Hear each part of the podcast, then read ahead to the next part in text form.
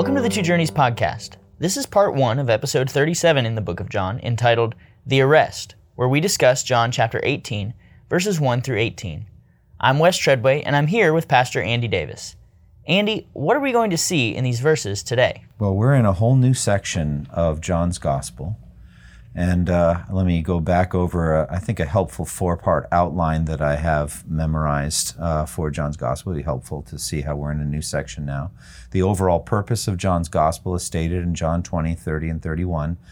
Uh, in which John says Jesus did many other miraculous signs in the presence of his disciples, which are not recorded in this book, but these are written that you may believe that Jesus is the Christ, the Son of God, and that by believing you may have life in his name. So the goal of the Gospel of John is to persuade the reader that Jesus is God, and that believing that you will have eternal life, forgiveness of sins. So to that end, he writes everything he writes in the Gospel. It's very purposeful and it breaks into four sections. Section one is the prologue, uh, which is John 1, 1 through 18. In the beginning was the Word, etc. Um, you know, and the, just the introductory section. And then from John 1, 19 through the end of chapter 12, we would have what we could call Jesus' public ministry. And that's Jesus ministering to a mixed group. There's a lot of believers and unbelievers. There's an interplay always between light and darkness, those that believe, those that reject and that's made up of seven miraculous signs and seven extended teachings. Um, and those are interspersed. John mixes in some of the miracles, and then there'll be some extended teaching. And then Jesus' private ministry from John 13 through 17. And that has to do with Jesus ministering to his own apostles once Judas is gone, although Judas begins that section there. He leaves, and John says it's night. And so that breaks into some subsections. Jesus washes the disciples' feet, teaches them many things, and then prays for them. And now we're in the final section, and that is Jesus, the account of Jesus' crucifixion and resurrection. Mm. And it's very intentional how John writes it. He writes it to prove the deity of Christ. Whereas in Matthew, Mark, and Luke, we're going to see much more of the humanity of Christ, Jesus sweating great drops of blood, the agony, and all that. John doesn't deny that, but just doesn't make much of it. What we're going to see here is Jesus behaving in a supernaturally sublime way while everyone around him falls apart. Hmm. Everyone around him, both his enemies and even his own apostles, fall apart.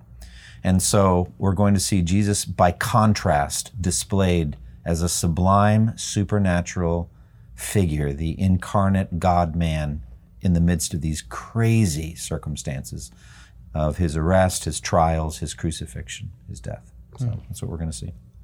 Well, so that we can have a sense of where we're at in the book of John, I'm going to read John chapter 18, verses 1 through 18 for us. When Jesus had spoken these words, he went out with his disciples across the brook Kidron, where there was a garden, which he and his disciples entered. Now Judas, who betrayed him, also knew the place for Jesus often met there with his disciples. So Judas, having procured a band of soldiers and some officers from the chief priests and the Pharisees, went there with lanterns and torches and weapons. Then Jesus, knowing all that would happen to him, came forward and said to them, Whom do you seek? They answered him, Jesus of Nazareth. Jesus said to them, I am he. Judas, who betrayed him, was standing with them. When Jesus said to them, I am he, they drew back and fell to the ground. So he asked them again, Whom do you seek? And they said, Jesus of Nazareth. Jesus answered, I told you that I am he. So if you seek me, let these men go. This was to fulfill the word that he had spoken Of those whom you gave me, I have lost not one. Then Simon Peter, having a sword, drew it and struck the high priest's servant and cut off his right ear. The servant's name was Malchus. So Jesus said to Peter, Put your sword into its sheath. Shall I not drink the cup that the Father has given me? So the band of soldiers and their captain and the officers of the Jews arrested Jesus and bound him. First, they led him to Annas, for he was the father in law of Caiaphas, who was high priest that year. It was Caiaphas who had advised the Jews that it would be expedient that one man should die for the people. Simon Peter followed Jesus, and so did another disciple. Since that disciple was known to the high priest, he entered with Jesus into the courtyard of the high priest. But Peter stood outside at the door. So the other disciple, who was known to the high priest, went out and spoke to the servant girl who kept watch at the door, and brought Peter in. The servant girl at the door said to Peter, You also are not one of this man's disciples, are you? He said, I am not. Now the servants and officers had made a charcoal fire, because it was cold, and they were standing and warming themselves. Peter also was with them, standing and warming himself. So, Andy, how is this passage related to the previous, and where did Jesus go out from? Right. So Jesus is with his disciples in the upper room, um, and that upper room is very important, obviously, in church history. That's where the disciples gathered after the ascension of Jesus when he went up to heaven, and they were waiting for the Holy Spirit to come. So I guess they had rented that room, and they were there, and that was the place of the Last Supper, the very famous, you know, that Last Supper. And so Jesus spent that time with them. But here's the key at the end of that time, and we don't know exactly when it was. It could be, you know, it says when they had sung a hymn, they went out, um, and so we don't really know when that happens. But uh, you know, in John, I think John 16, he says, "Come, let us leave," something like that. Um, um, well, I don't know, but uh, at any rate, uh, it's it's not entirely clear when he. Yeah, eh, sorry, I mean at, at the end of chapter 14 he says, "Come now, let us leave." Mm. So you don't really know where they en route when he has this conversation, the vine and the branches. Don't really know, but at some point they transition to Gethsemane. Mm. Now, John does not call it Gethsemane, but the word Gethsemane means olive press. What John calls it is an olive grove, so it's got to be the same place. And he crosses at night, and it's a full moon because of the, the lunar calendar that the Jews um, would have used, and he crosses the Kedron Valley with the brook Kedron. And it's fascinating too because that was how the blood was channeled off from the sacrifices. And at that time, at the Passover, uh, you know, within that range of those years, Josephus, the Jewish historian, tells us that a quarter of a million um, uh, lambs were sacrificed. So that just wow. the sheer quantity of people there, mm-hmm. um, each one one per household. Uh, it's just, but that would have been literally, literally a river of blood that he's walking across, and you can well imagine him looking down in the blood as he crossed, hmm. realizing that they were pictures of his own imminent death. Wow. Uh, all of them were were um, pictures of the Lamb of God who would take away the sins of the world. So he crosses over the Kedron Valley. It's also fascinating too because uh, King David went across the Kedron um, Brook Kedron, the Kedron Valley, when he was fleeing from his uh, rebellious son Absalom, who's trying to take the kingdom from him. So it's it's just an interesting kind of parallel between Jesus and David. Hmm. So he goes uh, across to Gethsemane. And the text says very plainly that he went there um, uh, and it says that Judas knew the place because Jesus often met there with his disciples. Hmm. And Judas goes right there. So, what's fascinating is why in the world did Jesus go there? Well, he went there in some sense to make it easy for Judas to betray him. Hmm. Now, again, we're not thinking that he's trying in, in any sense to make it easy for Judas. Judas was a devil, he was a wicked, thoroughly wicked man. But um, he is orchestrating his own death. So, what we're seeing again, every aspect of this whole account through chapter 18 and 19, the crucifixion and resurrection, through the crucifixion, everything John selects, he selects to show the sub- su- supreme character of Jesus. And so what we see here is his courage, his willingness to go to Gethsemane and to lay down his life purposely. He intentionally goes there knowing that Judas will go there. And that's how the text is written. Judas also knew the place and went there. And that's a helpful insight that everything is intentional. Obviously, we believe that about Scripture, but mm-hmm. thinking about that, why do you think John doesn't mention Jesus' agony in the garden in the same way the other Gospels do? I think John was well aware of what Matthew, Mark, and Luke had written. I think John is much later. And even if he's not, the Holy Spirit knows. And so he doesn't need to give another account of what Matthew and Luke gave. I don't think that Mark, but Mark does too, actually. All three of them give the agony in the garden. All 3 mm-hmm. do, yes. But John doesn't need to do that. He's emphasizing deity. He's emphasizing, mm-hmm. so you're not seeing the anguish or the agony. It, it doesn't, in John's gospel alone, doesn't seem any agony or anguish for him to obey his father. He just simply says to Peter, Put your sword away. Shall I not drink the cup the Father's? He's absolutely determined to drink the cup. You don't see any of the anguish behind it. John wouldn't deny it, but he doesn't emphasize it. Hmm. Now, why do you think they brought so many men with weapons to arrest Jesus here? It makes almost no sense. Um, first of all, they come with cor- torches, lanterns, and weapons. So they're coming expecting in a full moon to have to search for Jesus. Hmm. You know, he's going to be hiding in a cave or under a, Under a in- shrub. Shrub, yeah, exactly.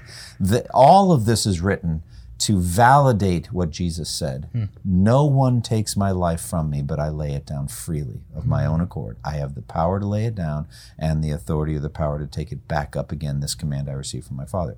So no one, in one sense, is killing Jesus. He's willingly dying. They don't understand that though. So he, they're coming with a huge number because Jesus is wildly popular, and it is midnight. I mean, this the whole thing is so slimy.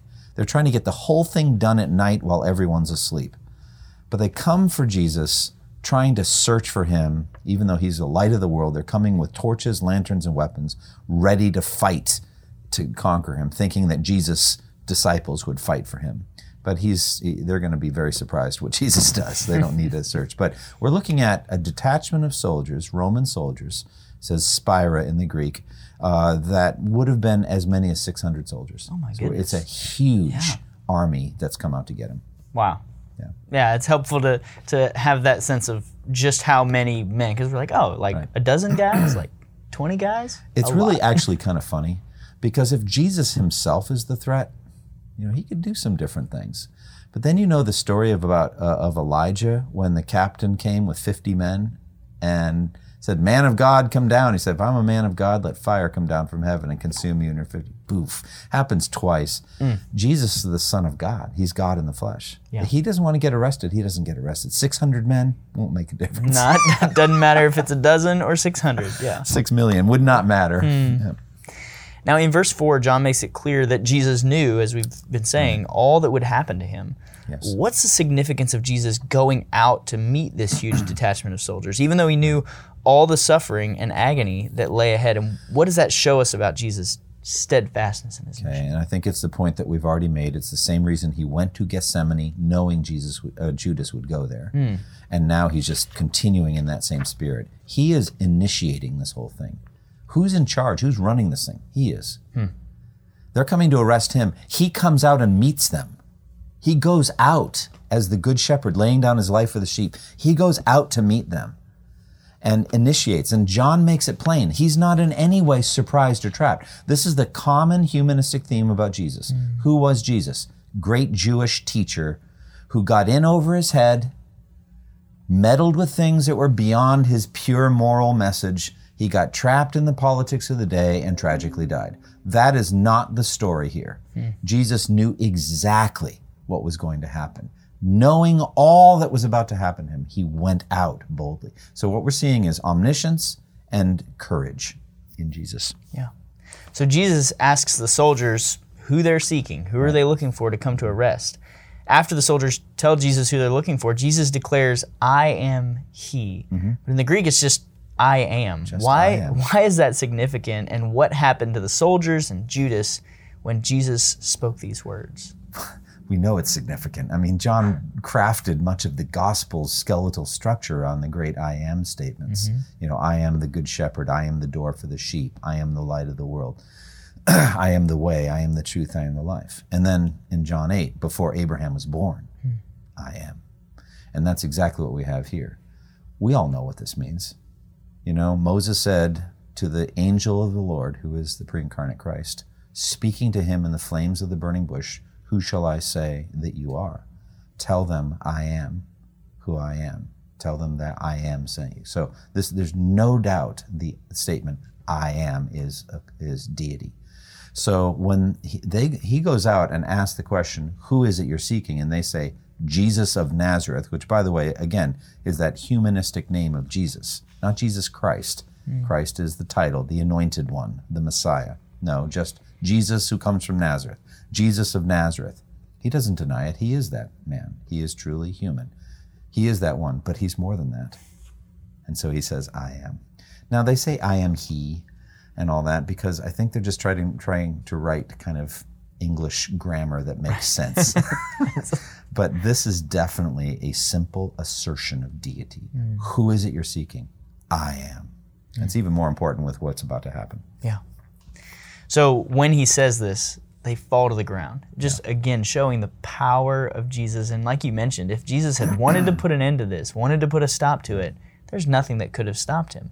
So Jesus is clearly identifying himself but then also mm-hmm. continuing toward the cross. Yeah, absolutely. And so this is a vital moment here, and we need to understand this. The depths of what's going on here are incalculable. This happens a lot with John's gospel. Keep in mind, he interrupts the narrative to tell us a little detail. Before he says they drew back and fell to the ground. And they did it when he said, I am. So he makes that very clear. Mm-hmm. When he said, I am. All right, was that was the that was the reason why. But I want to tell you something. Judas the traitor was standing there with them. Why does he say that? Because of what's about to happen. Hmm. Judas is standing there with the soldiers who are there to arrest the Son of God. But we already know that when he took the piece of bread from Jesus, Satan entered into him. Hmm. He was not demon possessed, he was Satan possessed. And here is Satan in the form of Judas manipulating the death of Jesus. And Jesus says, I am, and what happens? They all fall to the ground. Judas, as a human, falls to the ground. He's nothing. He's not in charge. He's not so proud of himself that he's been able to manipulate. No, no, no. He's mm. nothing. He's on the ground. The 600 Roman soldiers, the ones that conquered the world and all that, they're on the ground. But even more significantly, Satan is on the ground. Hmm. Before him, every knee will bow and every tongue will swear. And so they draw back. And I like how it says they drew back and fell to the ground. So they're afraid of him. It, there, there's this, this sheer magnitude of his greatness. Now, keep in mind, he's not fighting them with the sword coming from his mouth. We see that in the book of Revelation. If he says, be dead, they're dead. He just says his name and they fall to the ground. Incredible. Yeah, the power is amazing. They draw back and fall to the ground.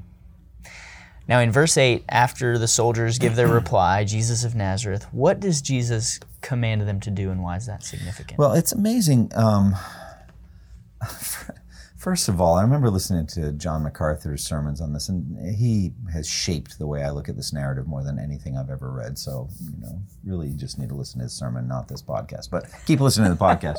But at any rate, um, some you know harebrained liberal type people say what happened was that the guy in the front kind of fell backwards stu- you know tripped on a rock and then they were standing too close together like like, Like dominoes, or dominoes. like you know, ten pins and they all fall over What in the world? They're, you know these were roman soldiers they knew how Yeah. to stand in formation you right. know, they don't just fall over if a guy like trips into them. yeah, it's stupidity. But anyway, um, and but it seems like they get up off the ground and just simply repeat the question. Jesus says, or the answer to the question, "Who is it you're seeking?" He asks them twice. Again, who's in charge here? He is. So why does he do it? Well, we'll see that in a moment. But he clearly wants them to state their orders. They are there for him. Hmm. They're there to arrest Jesus of Nazareth. And and it seems like they are mindless machines. Like what just happened with the falling to the ground like it never happened. yeah. So, you know, at any rate, but he repeats the question, who is it you're seeking? And they say Jesus of Nazareth. What What does Jesus command them to do at the end there mm-hmm. when he says, "Let these men go"? What's significant about that moment? Right. What he's doing here is he's really orchestrating this whole thing to the end that he would be able to create space for his disciples to escape. Hmm. He wants them to run away. Hmm. And we're like, well, why would he want that? Well, John makes it very, very plain why he wants them to run away. All right. So he orchestrates this whole thing, makes them say their orders twice. Who is it you're looking for? Jesus of Nazareth. Who is it you're looking for? Jesus of Nazareth. I am, I am. This is who I'm who you're looking for. So if you're looking for me, then let these men go. Hmm. That's his reason. The whole thing is to create an escape for his 11 um, disciples, his loved ones. And why is that? Well, John tells us why. He says, um, This happened so that the words he had spoken would be fulfilled. I have not lost one of those you gave me. Now, the depths of this are, are deeper than we can plumb. He praised that in John 17. The words he had spoken were minutes old at this point. Wow. But it doesn't matter. It's like they're eternal. And we also know there's an eternal um, aspect of all of this. Um, he says, I've come down from heaven, John chapter 6, not to do my own will, but to do the will of him who sent me. And this is the will of him who sent me, that I shall lose none of all that he has given me, but raise them up at the last day. So he's not going to lose anybody. Everybody that the Father gives him, all that the Father gives him, will come to him, and he's not going to lose any of them. And he prays that in John 17. That's in John 6. This is in John 17. He states, Father, I have not lost any of those you given me, except the son of perdition, the one doomed to destruction, not counting him, but he didn't lose him. I've not lost any. So now he's got to make it happen. Hmm. Now, interestingly, in the prayer in John 17, he's speaking spiritually. I've not lost their souls. I have not lost them to apostasy. I've not lost them to unbelief. Hmm. But here he's speaking physically. All this happened so that the words he had spoken would be fulfilled. I have not lost any of those you have given me. Here he's talking about them being arrested and tried and executed. Yeah. In his mind, they're one and the same. There are physical trials we can go through that are so overwhelming and profound that they will call, cause us to lose our faith. Hmm. Now, for me as a Calvinist, reformed in my theology, I do not believe that, that that could ever happen, that I'll lose my faith. But not because I'm so great or the thing is, is like this unit that never can be lost. It's a dynamic thing. And Jesus, as our good shepherd, shepherds us mm. so that no temptation overtakes us greater than we can bear. Doesn't it say that in Scripture? That He will not tempt us beyond what we can bear. But with the temptation, what will He do? Make a way of escape. The very thing that He's doing right here. Hmm. If they were arrested at that point, it seems, based on this, that they would have lost their faith. Peter's teetering on the edge anyway. Hmm. He's already ready to deny Jesus. Right. John implies that he's included. If he had been arrested there, he wouldn't be ready. Hmm. But yet they all die martyrs' deaths. John died in old age, but basically lived lived a martyr in exile. So fundamentally, they weren't ready yet. Later they would be ready. As Jesus said, you do not understand now, but later you will understand. There's a transformation going to come on them through the Holy Spirit. Yeah. And they will be ready to die. But at this point, they're not ready. So, what does he do? He orchestrates his own arrest to the end that his disciples will not go through it, and he'll go through it alone. Amazing. Also, it fulfills the words uh, spoken in the book of Isaiah I have trodden the winepress alone. He, Jesus went out alone and saved us. He was our champion. You picture us in the walled fortress going out to meet the wicked army completely alone as heaven's champion. He goes out, the gate shuts behind him. He's alone, there's no one with him. Hmm. And he works salvation. You know, there was no one with him and he works it. So, but for our sake, what does this do for us? It means that he will every single day for you, Wes, for me, he will filter and our temptations and orchestrate, providentially orchestrate what comes our way so that nothing will be too great for us to bear. Well, this has been part one of episode 37 in the book of John. We'd invite you to join us next time for part two of our conversation on John chapter 18, verses 1 through 18. Thank you for listening to the Two Journeys podcast, and may the grace of our Lord Jesus Christ be with you all. Thank you for listening to this resource from twojourneys.org. Feel free to use and share this content to spread the knowledge of God and build His kingdom. Only we ask that you do so for non commercial purposes and in accordance with the copyright policy found at twojourneys.org. Two Journeys exists to help Christians make progress in the two journeys of the Christian life the internal journey of sanctification and the external journey of gospel advancement. We do this by exporting biblical teaching for the good of Christ's church and for the glory of God.